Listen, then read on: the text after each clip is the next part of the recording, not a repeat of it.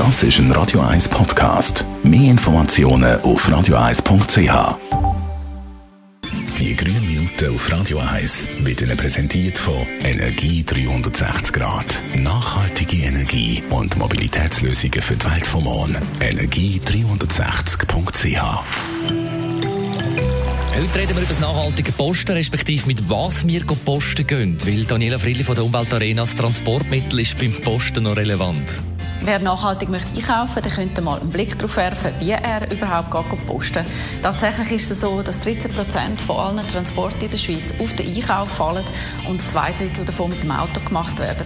Das Auto ist also nachher vor beliebt, um zu posten zu gehen, ist ja klar, man kann alles gut verstauen.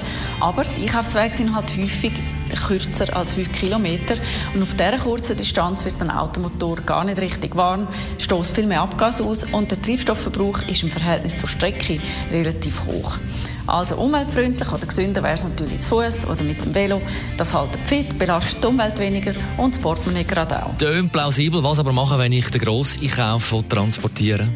Wer schwerere oder größere Einkäufe muss machen muss, für den gibt es mittlerweile die ganz coolen Cargo-Bikes. Hast du sicher schon gesehen.